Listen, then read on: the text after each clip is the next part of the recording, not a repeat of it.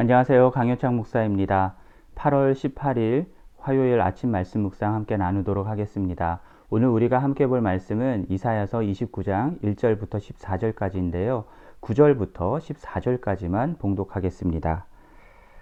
너희는 놀라고 놀라라 너희는 맹인이 되고 맹인이 되라 그들의 취함이 포도주로 말미암음이 아니며 그들의 비틀거림이 독주로 말미암음이 아니니라 대저 여호와께서 깊이 잠들게 하는 영을 너희에게 부어 주사 너희의 눈을 감기셨음이니 그가 선지자들과 너희의 지도자인 성견자들을 덮으셨음이라. 그러므로 모든 계시가 너희에게는 봉한 책의 말처럼 되었으니 그것을 글 아는 자에게 주며 이르기를 그대에게 청하노니 이를 읽으라 하면 그가 대답하기를 그것이 봉해졌으니 나는 못 읽겠노라 할 것이요 또 그 책을 글 모르는 자에게 주며 이르기를 그대에게 청하노니 이를 읽으라 하면 그가 대답하기를 나는 글을 모른다 할 것이니라 주께서 이르시되 이 백성이 입으로는 나를 가까이 하며 입술로는 나를 공경하나 그들의 마음은 내게서 멀리 떠났나니 그들이 나를 경외함은 사람의 계명으로 가르침을 받았을 뿐이라. 그러므로 내가 이 백성 중에 기이한 일, 곧 기이하고 가장 기이한 일을 다시 행하리니 그들 중에서 지혜자의 지혜가 없어지고 명철자의 총명이 가려지리라. 아멘. 28장부터 33장까지 나오는 여섯 가지의 화 중에서 오늘 본문은 두 번째 화를 말씀합니다. 1절부터 4절까지는 이스라엘이 하나님의 심판을 받는 내용을 말씀하는데요. 여기에 아리엘이라는 어, 단어가 나옵니다. 아리엘은 누구일까요? 궁금해지는데요. 1절에서 아리엘이여 아리엘이로 두번 부른 후에 다윗이 진친 성읍이여라고 부르는 내용이 나오죠. 이것을 볼 때 아리엘은 다윗이 진친 성읍의 이름임을 알 수 있습니다. 그래서 시온이나 예루살렘을 뜻하는 것으로 보입니다. 또한 히브리어로 아리엘은 사자를 뜻하는 아리라는 단어와 하나님을 뜻하는 엘이라는 단어가 합쳐진 어, 복합 명사인데요. 하나님의 사자라는 뜻이 되겠죠. 유다 또는 유다의 왕을 어, 사자로 은유한 성경의 용례들을 볼 때 이것은 유다를 뜻하는 것으로 보입니다. 마지막으로 예루살렘 성전에 있는 어, 희생 제사가 드려지던 그 번제단을 가리키는 말로도 아리엘이 어, 쓰였던 것으로 보입니다. 그래서 세번역 성경에서는 1절의 아리엘은 어, 예루살렘으로 번역하고요. 2절의 아리엘은 번제단으로 해석하고 있습니다. 그래서 나의 번제단이라 불리던 어, 예루살렘의 화, 재앙이 닥칠 것이다 라고 말씀하시는 것이고요. 그것 때문에 슬퍼하라 라고, 어, 슬프다 라고 말씀하시는 거죠. 하나님에 의해서 포위되고 공격당하게 될 것이기 때문입니다. 예루살렘에는 애곡하고 통곡하는 소리가 사무치게 될 것이고요. 3절은 사면을 둘러 진을 치고 삥 둘러서 탑들을 쌓고 흙더미를 쌓아 올리는 포위 공격을 어, 하는 모습을 보여주고요. 그것으로 예루살렘 성을 치시겠다 말씀하시는 겁니다. 해마다 절기가 돌아오고 하나님이 거하시는 성전에서는 하나님께 희생 제사가 드려지겠지만 그럼에도 불구하고 하나님은 예루살렘을 치실 것이다 말씀하는 겁니다. 하나님이 계신 성전이 있는 이상 예루살렘은 절대로 무너지지 않을 것이다 라고 믿었던 이스라엘 사람들의 이 믿음은 어, 하나님께서 친히 깨뜨려 버리시는 것이죠.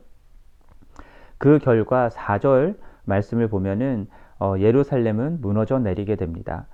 어, 어제 본문이었던 28장 14절부터 15절까지 말씀에서 사망과 수울과 언약을 맺어서 넘치는 재앙이 미치지 못할 것이라 자신만만하게 말하던 이스라엘은 어, 땅에 엎드러져 어, 겸손하게 될 것입니다. 5절부터 8절까지는 그러한 예루살렘을 치는 대적들에게 어, 하나님의 징벌이 임할 것을 말씀하는데요. 어, 그들이 친 예루살렘보다 훨씬 더 잔인하고 혹독한 그런 어, 징벌이 어, 주어질 것을 말씀합니다. 하나님은 우레와 지진과 큰 소리를 일으키시며 나타나실 것이고요. 회오리 바람과 폭풍과 맹렬한 불길로 그들을 징벌하실 것입니다. 그래서 그들을 먼지처럼 겨처럼 날려 버리실 것입니다. 그들을 사용하여 하나님은 예루살렘을 쳐서 무너뜨리시겠지만 동시에 그들의 어, 예루살렘에 대한 공격은 꿈과 환상과 같이 아무 소용이 없어지는 것을 의미하는 것입니다. 예루살렘 성은 무너지지만 하나님은 당신의 백성을 지키시고 구원하실 것이기 때문입니다. 9절부터 14절까지는 이스라엘의 영적 지도자들이 심각한 영적인 장애 가운데 있다라는 것들을 말씀하는데요. 9절 말씀 보면은 그들은 맹인이 되고 맹인이 된다라고 말씀합니다. 그들은 취한 것처럼 비틀거리는데 포도주나 독주를 마셔서 그런 게 아니다 말씀하시죠. 10절에 그 이유가 나옵니다. 여호와께서 그들에게 깊이 잠들게 하는 영을 보내신 것입니다. 깊은 잠에 빠지게 하신 것이죠. 그 결과 그들은 어, 영적인 지도자로서 선지자와 선견자로서의 역할을 감당할 수 없게 되고요. 앞을 내다보면서 하나님의 계시를 깨달아 어, 전하는 일을 전혀 할 수 없는 어, 불능의 상태가 돼버린 것입니다. 그래서 11절과 12절에서 말씀하는 것처럼 하나님께서 이사야를 통해서 주셨던 모든 계시들이 어, 그들에게는 밀봉된 책과 같은 말이 되어버린 것입니다. 감추어져서 열 수 없는 그래서 도저히 알 수 없는 그런 어, 계시가 된 것이죠. 선지자와 성견자로서 하나님의 계시를 깨달아 알고 전해야 할 그 역할을 감당해야 될 자들이 어, 이제는 세상적인 지식이 있다 싶은 사람들에게 또는 지식이 없는 자들에게까지 하나님의 계시를 가져가서 읽어달라라고 부탁을 하는 상황이 될 것이라 말씀하죠. 그러나 그들은 하나님의 계시를 받고 이해할 수 있는 자들이 아니었습니다. 그러므로 하나님의 계시를 깨닫지도 못하고 읽을, 읽을 줄도 모른다라고 말할 수밖에 없는 것이죠. 하나님은 이스라엘 백성이 입으로는 하나님을 가까이 하고 공경한다라고 말하지만 그들의 마음은 하나님에게서 멀리 떠났다라고 말씀하십니다. 그들이 하나님을 경외한다라고 하는 그 이것은 사람의 계명으로 가르침을 받았기 때문이다라고 말씀하죠. 하나님의 말씀을 상실한 이러한 이스라엘 백성들에게는 오직 인간의 계명 그리고 규율만 남은 것입니다. 하나님의 말씀을 들어도 듣지 못하고 주변의 상황을 보아도 깨닫지 못하는 그 가운데 일하고 계시는 하나님을 보지 못하는 영적 지도자들이 가르칠 수 있는 것은 그저 자신들이 아는 사람의 지혜와 전통이 가르치는 계명밖에 없기 때문입니다. 그러한 가르침을 받은 백성들은 하나님을 공경하고 경외한다라고 말하지만 마음으로 하나님을 진정으로 알고 경외해서가 아니라 사람에게 배운 관습대로 그냥 말하는 것일 뿐인 것이죠. 그러므로 하나님은 기이하고 또 놀라운 일을 행하시겠다라고 하시고요. 그로써 사람의 이해의 한계를 뛰어넘는 하나님의 지혜로 이스라엘의 삶을 주도했던 사람들의 지혜를 모두 다 제거해 버리시겠다 말씀하시는 겁니다. 자, 오늘 말씀이 하나님의 말씀을 연구하고 어, 전하고 가르치는 목사인 저에게 있어서 굉장히 두려운 말씀으로 다가옵니다. 영적인 영적인 깊은 잠에 빠져서 하나님이 하시는 말씀을 듣지도 못하고 깨닫지도 못하고 있는 그러한 상태에 있는 것은 아닌지를 어, 돌아보게 됩니다.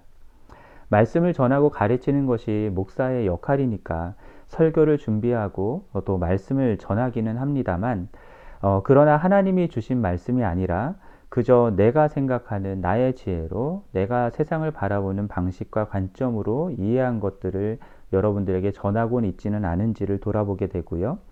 또 사람의 지혜로 어, 성경을 분석한 여러 자료들을 의지해서 어, 종교적인 전통과 관습들만을 어, 그러한 관점들만을 여러분께 가르치는 것, 가르치고 있는 것은 아닌지를 어, 돌아보게 됩니다. 어, 그 결과 성도들이 하나님을 마음으로 알고 진심으로 공경하고 경외해야 되는데 그것이 아니라 진실한 마음의 고백은 없어지고 그저 종교적인 전통과 관습을 따라서 하나님에 대해서 고백하고 예배하고 찬양하게 되고 어, 그렇게 만들어가는 것은 아닌지 돌아보게 되는 것입니다. 포스트 모더니즘 시대가 되면서 진리에 대한 태도가 상대적으로 바뀌게 되었고 그래서 한 가지 사건을 보고서도 수많은 해석과 주장이 난무하는 세상을 우리가 살아가고 있습니다.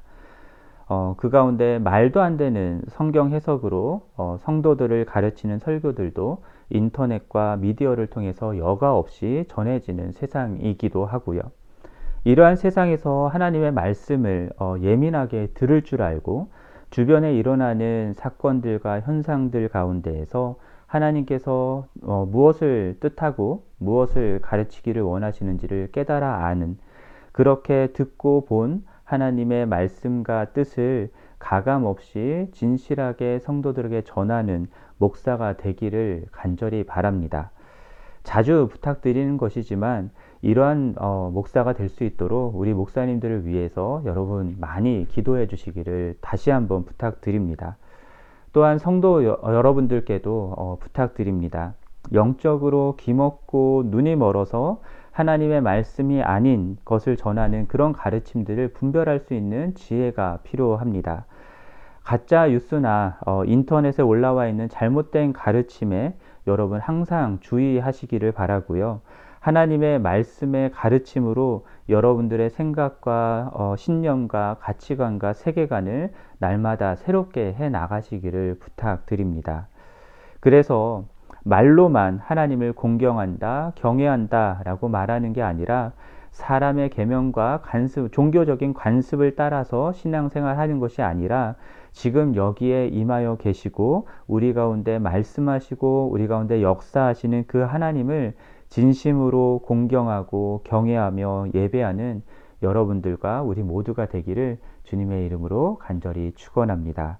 오늘 말씀을 생각하면서 찬송가 442장 2절 말씀을 우리 함께 부르도록 하겠습니다. 그 청아한 주의 음성 은은 새로 잠잠케 한다 내게 들리던 주의 음성이 늘 귀에 쟁쟁하다. 주님 나와 동행을 하면서 나를 친구 삼으셨네 우리 서로 받은 그 기쁨은 알 사람이 없도다. 아멘. 함께 기도하겠습니다. 하나님, 오늘 말씀 속에서 영적으로 어, 기멀고 눈멀은 지도자들을 보았습니다. 또한 그들을 통해서 가르침을 받은 백성들이 입술로는 하나님을 경외하고 공경한다고 하지만 실제로는 하나님을 멀리 하였던 것들을 보게 됩니다. 하나님, 오늘 이 시대 가운데 어, 진정으로 하나님의 말씀을 듣고 깨닫고 전하는 어, 목사들이 나오기를 원합니다. 우리 교회 목사님들, 주님, 그러한 목사들 될 수 있도록 하나님 은혜를 베풀어 주시옵소서. 또한 우리 교회 성도님들, 여러 가지 어, 거짓된고 잘못된 가르침이 난무하는 이 세상 가운데에서 진실한 하나님의 뜻을 분별할 수 있는 지혜를 허락하여 주십시오.